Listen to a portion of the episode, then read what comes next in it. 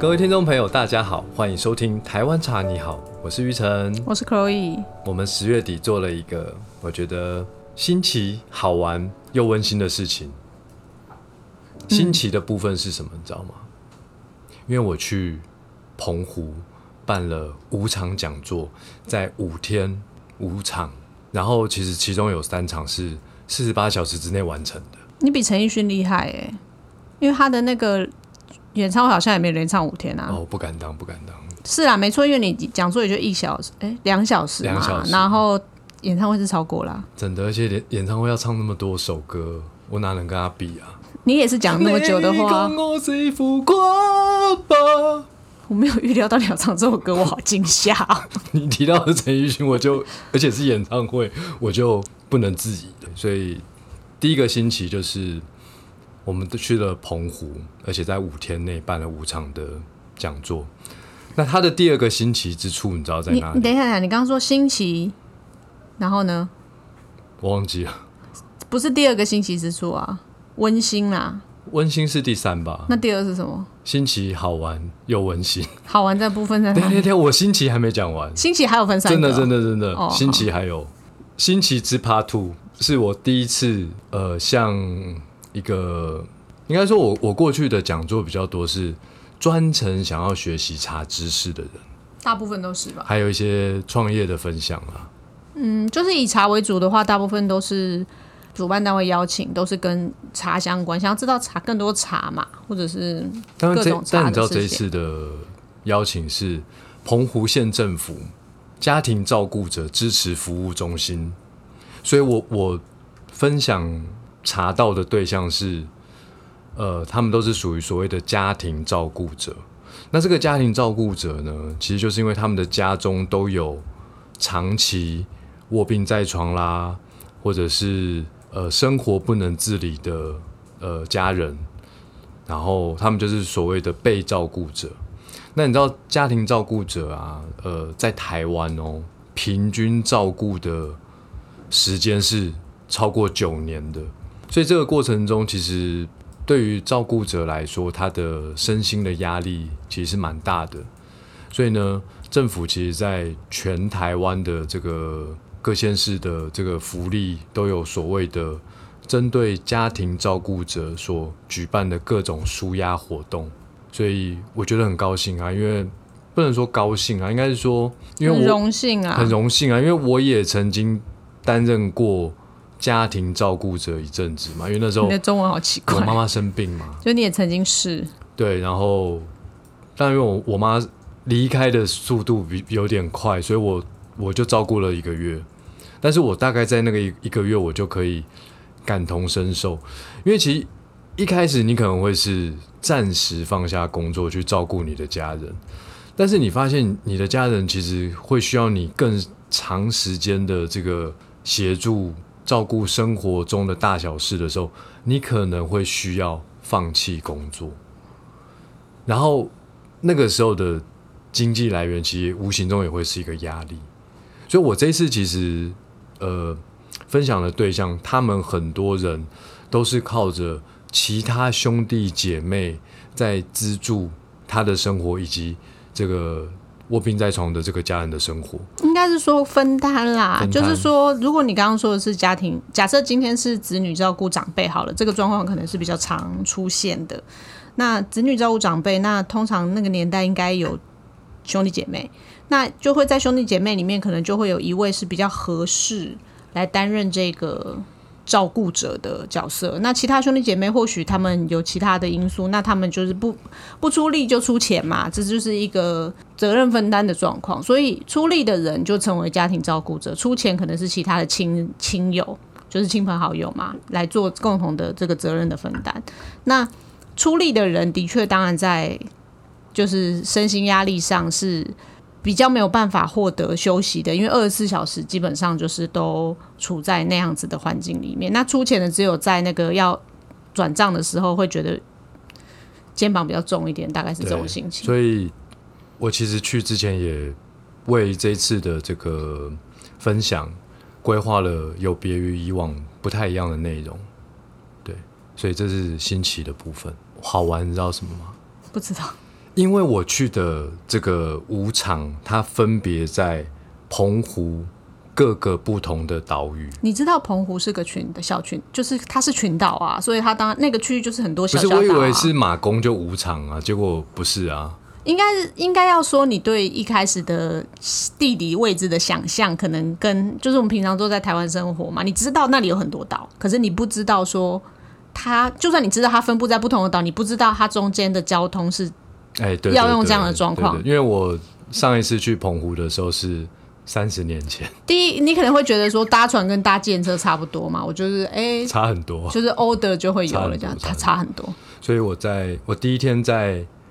澎湖本岛的北边白沙办了第一场，然后第二场是在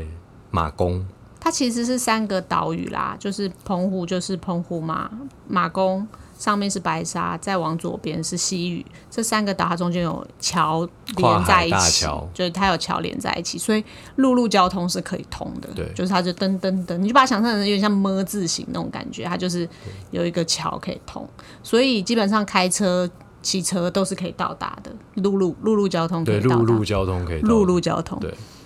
然后澎湖本岛的北边有吉贝，我们这次没有要介绍观光景点，没有要介绍观光景点。但是我必须要讲吉贝，因为我国中的时候去夏令营的时候，我有去过吉贝。嗯哼，对对对。那我们这次去南边分别有望安跟七美，然后我们的第3场就是在七美，第4场在望安。然后最后一场回到了本岛，就是刚刚讲那个西屿嘛。对，搭了船回到本岛之后，然后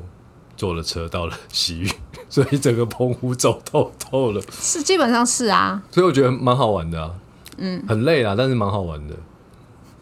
很有趣，真的。还有那种晚上场次结束，然后隔天早上就搭6点50分的船，然后搭了船之后下车嘛。不是下车，下了船30分钟之后就开始了。我倒是觉得可以分享一下的是说，如果大家去澎湖，你不是亲人或是去就是去旅游的，大部分坐跳岛，什么跳岛旅游嘛，就是玩都是坐私人的船，所以基本上他都会安排好什么时间坐船，什么时间走，所以你会觉得说，那我就搭上快艇或者是什么，我就可以到下一个岛屿。但是其实，在澎湖他们是有公共交通船的，然后公共交通船你就想是公路局，就像公车一样，对对对。但是它一天只有去一班，回来一班，结束了，它叫南海之行。所以那个船呢，基本上你就想象成是它也是很大的船，所以它坐上去的时候，相对的比起其他的来说是平稳的。可是它一天只有一班，所以它时间其实是非常固定的。那也要是海象是 OK 的，它才能行驶嘛。因为它是公共交通的船舶这样子，所以很特别是你会觉得说，那我坐这个船应该很快就会到达七美，或是我们第一个点是去七美嘛，就不是，它那个船是开到望安之后停了半个小时之后再开往七美，所以从马公到七美花了2个小时才到，2个多小时才到七美，就一个早上都在坐船，就是也是一个很特别的经验。对，但因为我们台湾茶你好的节目分类，并不是归列在旅游节目，是没错啊，对对对，所以我们还是要回归到我们这次台湾茶你好为节目名称的这个台湾茶你好的这个演讲，我们到底对于这个家庭照顾者呢安排了什么不同的内容？以前呢，我在所有的这个演讲的分享一开始，我都是看一个影片。这个影片呢，其实是苹果电脑在1990年代，好久远了。没关系，你什么时候讲？他拍了一个影片叫《Think Different》，不同凡响。哦，那因为在我念大学的时候，我无意间走在路上看到这个广告，更久了，没有，比1990听起来还可以，没有夏令营久了。是，对对对，没有那个30年前的夏令营久，就是。我在念书的时候，大学的时候看了这个广告之后，在我心中就燃起了一团火焰。但是我那时候不知道这个火焰要去烧什么东西，但是我就觉得这个广告真的好震撼，因为它里面烧钱呢，烧钱，对，没错。连接你后面的讲座就是烧钱啊，烧钱，对。那我这次因为来听的平均年龄，我估计应该都是50岁甚至60岁以上平均啊，所以我想，那个影片可能就不一定那么适合他们，所以我就想说，应该用金圣宇有一个品牌影片。然后作为那个开场，因为那个品牌影片啊，它的故事是一个年轻人跟一个长者，可以说是老年人啦，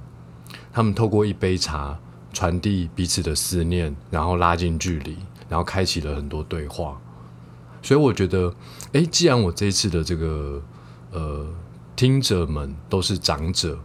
那我用这样的开场应该会是蛮好的。的确哦，你知道，因为我们在播影片的时候啊，大家就会一开始还不是很安静，还会跟旁边的人聊天啊，因为很久没看到了嘛，邻居啊，有时候可能平常没看到，偶尔才见到啊之类的。对，类似邻居没有那么近哦，就是但是你知道同一个乡，音乐响起之后啊，其实大概10秒钟之后，哇，就鸦雀无声，然后大家就很安静的把这个影片看完。对，然后我就觉得这样蛮好的，就带大家进入了一个年轻人要跟长者要开始一个互动的过程。然后我这次也准备了一个感伤的故事在这个影片后面，因为我觉得家庭照顾者他们终究要面临一个人生的课题，就是亲人的过世，终究嘛，对，只是早或晚。那因为2年前我就经历了这个亲人过世的这个事情，所以我也可以理解说，这些家庭照顾者在初期照顾可能会满腔热血，但是进入到一个阶段，他就觉得开始对这个卧病在床的亲人可能会觉得很厌烦。可能会觉得生厌啊，憎恨啊，每一个人的心情不一样啦，对，但是就是其实它就是一个很长期，而其实它就是走向死亡的路。对，那是一个很煎熬的过程，就是很长期，但是走向生命的结束的路，所以它并不会让人觉得好像很有希望这样子。对，而且我还听就是各个场次的社工其实有跟我分享说，为什么台湾会有这样的福利政策，因为其实每年都会发生一些令人伤心的事情，就是家庭照顾者把被照顾者杀害之后，然后自杀。因为那个对，新闻上是真的会看到，偶尔会看到。对，所以我也希望说，透过我自己跟我母亲之间的故事，可以让他们试着用不同的角度去看待跟亲人之间的这个相处。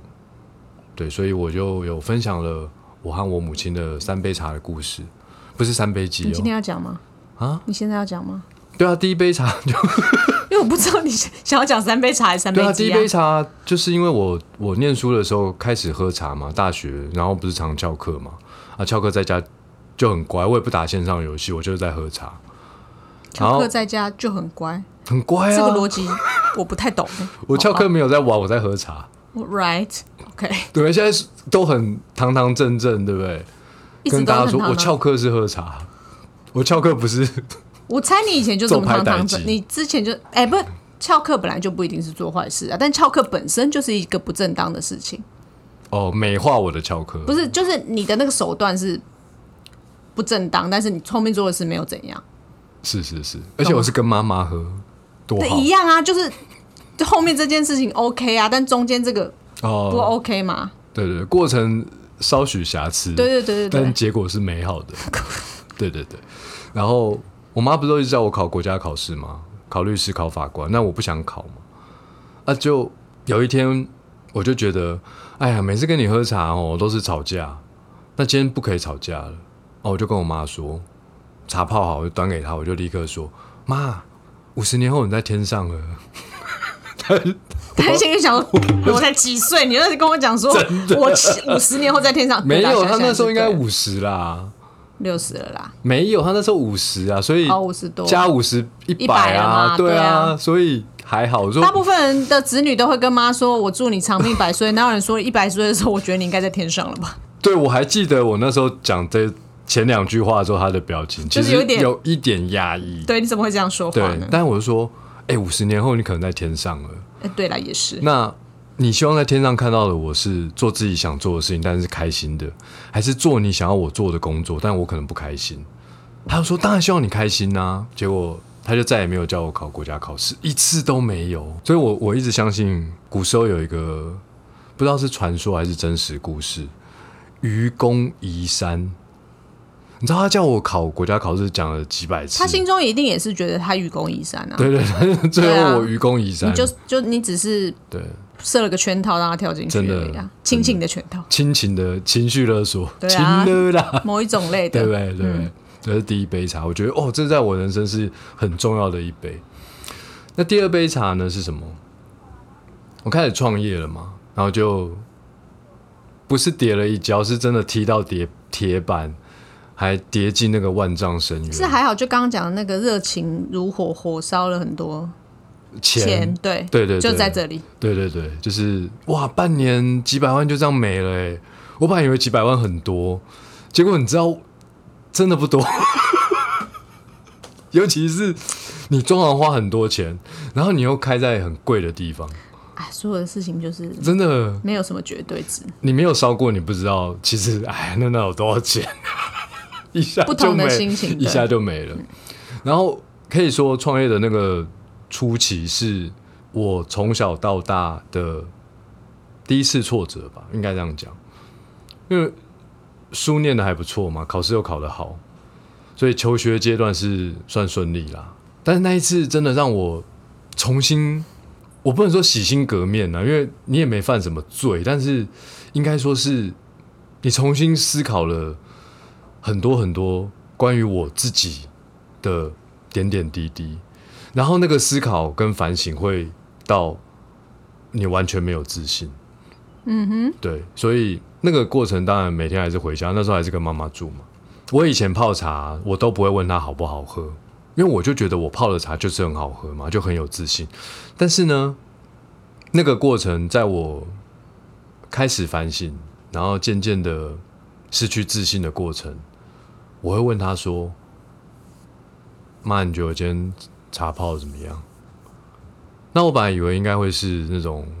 很稀松平常的对话，就还不错啊，很好喝啊，哎呀淡一点啊，不要泡这么浓，就类似这种。但结果我妈竟然也出乎我的意料了。我想那个50年后你在天上那个应该有出乎她的意料，然后但是她这杯茶也给了我一个出乎意料的答案。她就很淡淡的跟我说，我妈平常没那么肉麻，但是他就跟我说，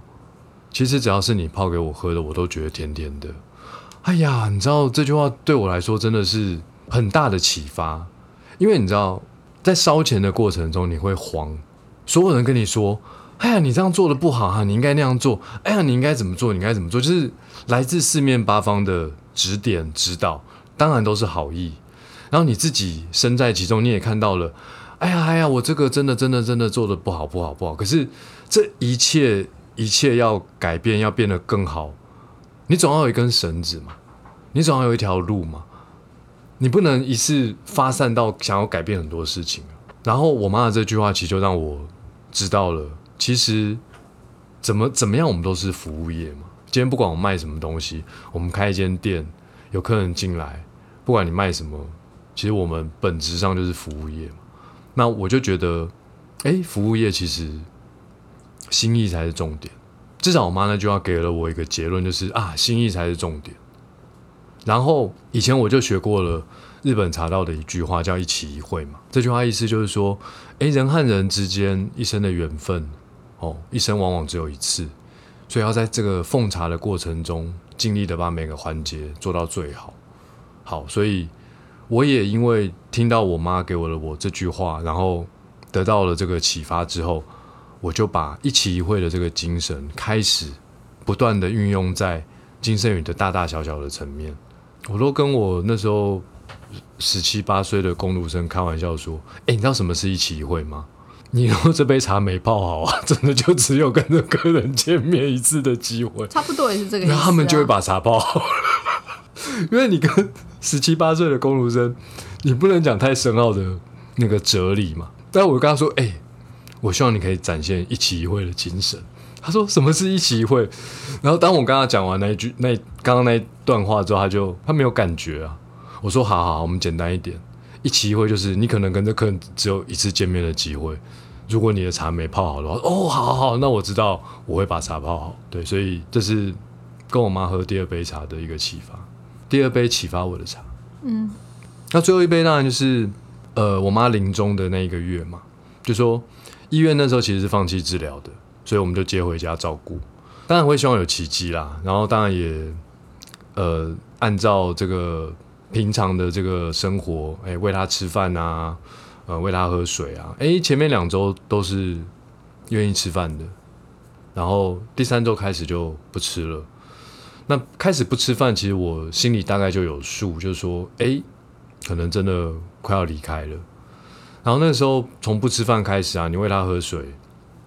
也会流出来，但是只有你喂他喝茶，他会吞下去。对，然后其实因为这个需要照顾的人每天在你的眼前，所以你其实会很清楚知道他的身体状况。就是他喝那个茶哦，真的不是他现在身体所需要的，而是他知道的是我跟他这些年来一个。你可以说是连结吧，就是他跟我住的时候，我天天泡茶给他喝啊。他没跟我住的时候，我每次去找他，我也泡茶给他喝。哦，所以我大概就是可以感觉到说，哦，他现在还愿意喝茶，不是身体需要的，是这是跟我最后的连结。嗯。然后在这5场的讲座里面，我其实没有一场有办法像。现在录音可以把这3杯茶的故事讲得那么好，就对，讲得那么顺畅，因为尤其是前2场，我大概想要讲2句话的时候，眼泪就先流出来了，然后台下就有人说：“老师加油，老师加油。”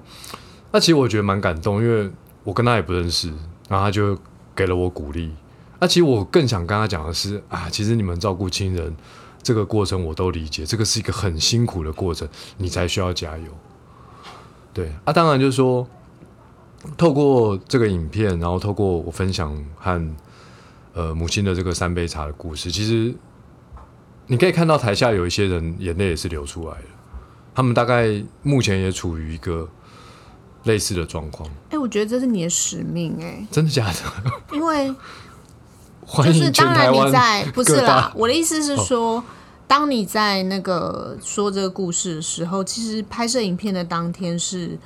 Lisa妈妈离开的那一天嘛。对啊。那它当然不是一个安排的，它就是一个巧合，它就是一个巧合。那所以你讲这个故事的时候，不管是你这次去分享的这些，就是照顾者们，其实它就是一个同理心，就是共情的展现嘛。那虽然你一开始考上台大社工系，你马上就决定要转系，就是爱心、耐心、同理心。对，因为社工系第1堂课，老师说当一个社工要有爱心、耐心、同理心，我就在我的选课单上面直接画叉。我觉得那个是那个时候的心情，可是到了现在，其实我觉得就是可以把这样的心情转换成另外一种方式去展现。那刚刚令长讲的是说，先用同理心的方式理解，就是说让他们跟你站在同一个位置去做茶的分享，可能对他们来说会更了解或理解一点。那这次我要讲的是，这次茶会除了刚刚令长讲的，令长先跟他分享了同理心的这个心情之外。那这些长者们就会觉得，哦，原来今天来的这个老师不是来跟我讲茶而已啊，不是讲说，哎，红茶跟绿茶怎么不一样啊，黑茶又是什么啊？那他会觉得没什么意思嘛。开头的时候就讲了说，哎呀，茶其实他可能吃的盐都比我吃的米还多呢。他吃的盐那是绝对的，可能比我喝的茶还多呢。但是另外一个我们要讲，在这个茶会的安排，除了令长分享了跟母亲的3杯茶去。跟现场的这些照顾者分享他们亲人跟自己之间的羁绊跟这些照顾的点滴辛苦，其实你是理解的。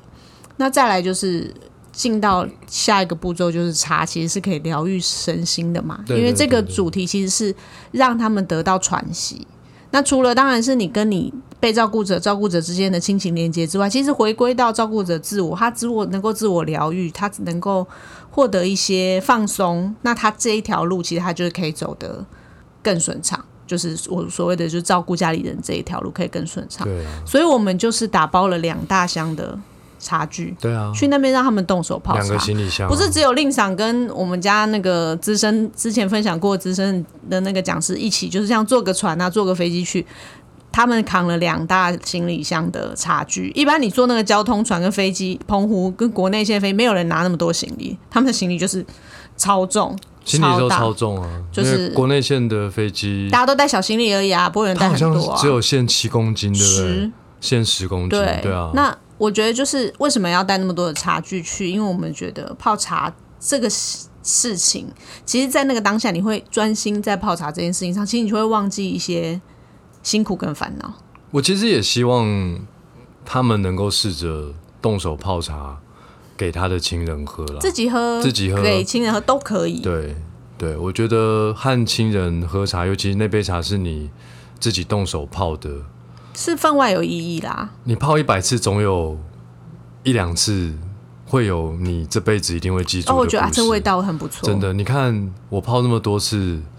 我总有3杯茶的故事，真的在我心中是永远不会忘记的。是啊，没错，对，就是一个无价的相聚时光。对，然后我其实就教他们泡茶，我除了教他们用紫砂壶泡茶，那我也知道有的人家里是没有紫砂壶，所以也是用很简易的工具教他们喝茶，教他们泡茶。对，然后结束之后，你知道吗？就有80岁的那个，我可以称呼她奶奶吗？80岁的奶奶，就是长辈，你知道，他就握着我的手跟我说：“老师，你今天讲的好好，我80岁了，我从头到尾都很认真听哦。”然后他那个眼神就是发亮的，然后我就觉得很感人，你知道吗？因为我自己有时候参加一些演讲，我当听者的时候，我都会打瞌睡了，何况是80岁的人，然后在下午。你知道那个最好睡的时候，他没睡，他就从头到尾就听，然后很认真的听。然后我还有看到那种从头到尾都在抄笔记的，我想说为什么要抄笔记啊？你知道吗？但是结束之后，他也来跟我说：“老师，我今天你讲的东西我抄了好多笔记。”他说：“我要给我小孩看的，我要让他们学会喝茶。”哦，好感人哦！不是他自己要看的。他要分享给他的小孩，然后他还跟我说：“我小孩都在台北，我要叫他去支持金圣宇。”真的，有时候写笔记只是记忆力不好啦，想要写下来就對對對回去翻的时候会更有印象深刻。对，我相信他小孩有一天就是回到澎湖，然后跟他一起喝茶的时候，他一定会觉得很感动。是啊，对，妈妈的笔记影响了他喝茶，然后再买了金圣宇的茶。特别是最近要双11了，大家一定要把握机会。我跟你说，这是全年最优惠。OK 。然后你还有什么印象深刻的想要分享吗？还有大哥，就是七美的大哥，70岁了，但是他看起来就是大概60岁。他跟我说他70岁，他说我年轻的时候都在阿根廷捕鱿鱼，他现在退休了，回到七美。他说你知道我为什么看起来这么年轻吗？他说：“我跟你说，七美就是空气好。”然后他跟我说：“哎呀，我们这个七美啊，要买茶真的也不是这么容易啦，因为七美是澎湖最南方的岛了，你知道吗？”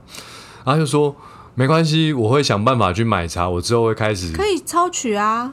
他们有超商啊。我想他们可能。”不，他们还有人问我们可不可以虾皮耶？哦，所以就是可以的啊。问虾皮的大概都是40几岁的，对，他可能可以叫别人帮他买啦，但是有超市。70岁了，对对对，我们邮局也可以寄啊，那里也有邮局。对，然后他说，然后最后有跟我说，哎呀，谢谢你啊，这么远哦，来到七美，你一定要讲七美的小故事。七美这么远来到七美。而且在七美是那个大行李箱是要用摩托车载的，令赏立刻练就我人生第一次用摩托车载行李箱哦，因为令赏的那个装茶具的大行李箱不是长方形，它是正方形的，就是像一个小冰箱一样的尺寸，才很方便可以放一些大一点的茶壶啊，或者是保温壶。然后所以机车前座前面脚踏那绝对是放不下的，那所以现场的人就说啊，你放在后面啊，可是他们没有绳子，所以他就只能靠着绝佳的平衡力放在后座，然后躺着，还好我有虎背熊腰，就躺在那个椅子上，然后行李箱靠得很舒服，然后就往前骑。而且那一场是半夜，不是半夜啦，就晚上对。那边的路灯就是让你知道，觉得是半夜，那边没有路灯，好不好？好，总之就是是一个很奇特的经验，在奇美，真的对，所以这趟旅程真的是新奇。好玩又温馨，我真的不能当那个旅游频道，但我不可以介绍一下望安跟七美吗？啊，你可以介绍一下，因为真的到了望安跟七美的时候，你就会在澎湖就马公这边的时候，你还不会觉得好像离开就不会跟都市，对，不会觉得，因为它就是很方便的一个城镇这样子，然后就是各种东西什么都要买，什么也很方便。地区很小，骑个摩托车都走路也可以到。可是真的到了望安跟七美这个小的岛屿的时候，其实它蛮特别的。七美它就是最南方的那个岛，它有名的都是一些海蚀地形嘛，比如说小台湾，就是有一个海蚀平台长得像台湾，那它只要骑一个摩托车环岛大概就30-40分钟吧，就这样绕一圈就30分钟，你如果停下来不要停太久。我觉得七美有所以到七美跟望安的时候，其实当地的居民或来参加的人，他们其实是很少喝茶的，原因是他第一个他不容易取得，第二个是他的岛真的小小的，你要想，我觉得跟海的连接你很难想到茶，所以令赏这次的到来可能给他们一些很奇特的经验，就是有一个听者跟他说，这是我这辈子喝过最好喝的茶，哦，这个超感人的。然后令赏说，哎，今天中午吃的套 Q 也是我人生吃过最好吃的套 Q， 大概就是对这种心情，就是每个地方真的是你不走到那里你不知道那里跟 你自己的舒适圈有什么不一样。对，因为我听到这句话，其实是他前面跟我讲了很多，他说老师，其实每次我们来参加那个服务中心办的活动，我们都要写心得，以前我都没写什么心得，而且还会打瞌睡。他说我今天没有打瞌睡，而且我今天心得写了非常多，他强调了3次，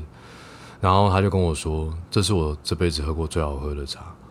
我当下听到这句话的感触是，哎呀，这是我的日常罢了，结果竟然我可以带给你的一辈子，然后我就觉得好庆幸自己有去做这件事这样子。嗯，对，所以我还是想要旅游中心一下，如果有机会去到澎湖旅游的，一定要去七美看海，我觉得七美的海是非常美丽的。然后望安的话，它是一个绿蜥龟的保育中心，所以它虽然没有很多的人，也观光不是很多，可是它有一个绿蜥龟观光保育中心，它是台湾绿蜥龟上岸产卵很重点保育的地方，可以观赏，可以报名，可以观赏，很限制的人数，可是就是知道我们其实对于就是海洋生活也有尽一份心力这样子。是，对，这个是澎湖的离岛，他们说它就是澎湖是台湾的离岛嘛，离岛的离岛就是七美跟望安，就是真是一个蛮特别的经验，到一个走2步路就是海边的地方举办茶会。对，各位听众朋友，如果你想要了解今天这个一期一会在澎湖的更完整的内容，可以到我们的官网。我们在11月安排的这个一期一会一封信呢，其实有完整的记录，包含了影片，还有这5场现场的照片。然后我觉得其实，因为我有看我们的这个 podcast 的后台，其实大部分的听众都还是居住在大城市的朋友们，所以我觉得有的时候看一下我们在澎湖的这一次的记录，我觉得我们会重新思考很多生命的意义。以上就是今天的节目，我是玉成，我是 Cloe， 大家拜拜。